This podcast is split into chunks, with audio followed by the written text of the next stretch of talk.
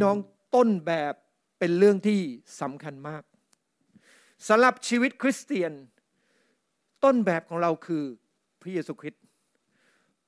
เรากำลังเติบโตขึ้นไปสู่ความไพบูลย์ของพระเยซูคริสต์พระองค์เป็นแบบใดเราจะเป็นแบบนั้นนะครับพระบีสองโครินธ์บทห้าข้อที่สิบเจ็ดจึงบอกว่าเหตุฉะนั้น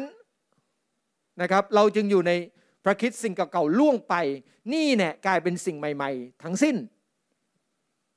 นะครับนั่นหมายถึงว่าพระองค์นั้นปรารถนาอย่างยิ่งที่เราเองนั้นจะรับการเปลี่ยนแปลงเอาสิ่งต่างที่ไม่ใช่สิ่งที่พระองค์เองนั้นใส่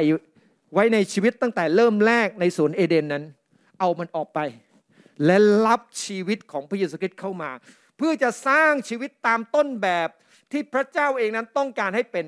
และเดินตามนั้นต่อไปด้วยชีวิตที่อยู่ในพระเยซูคริสต์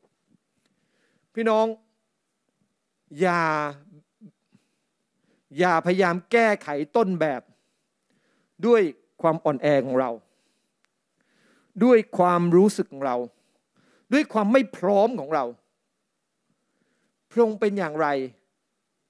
พระองค์คาดหวังให้เราเป็นแบบนั้น ร้อยเปอร์เซ็นต์ นะครับเพราะพระเยซูตรัสว่าเรามาเพื่อเขาทั้งหลายจะได้ชีวิตและได้ชีวิตที่ครบบริบูรณ์นั่นหมายถึงว่าพระองค์ต้องการให้เราเหมือนพระองค์เป๊ะการที่เหมือนพระองค์เป๊ะได้นั้น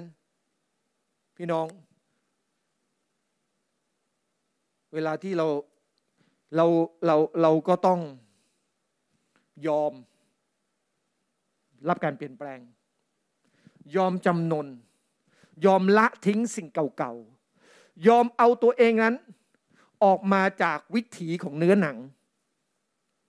และให้พระวิญญาณบริสุทธิ์ช่วยเหลือเราพระบิดายังพูดในกาลาเทียบทที่ห้าบอกชัดเจนบอกว่า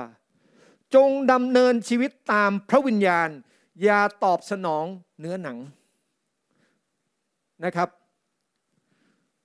ถ้าเราเองจะเป็นไปตามต้นแบบของพระองค์ได้นั้นเราต้องโฟกัสสิ่งที่อยู่ฝ่ายวิญญาณไม่ใช่สิ่งที่อยู่ในโลกนี้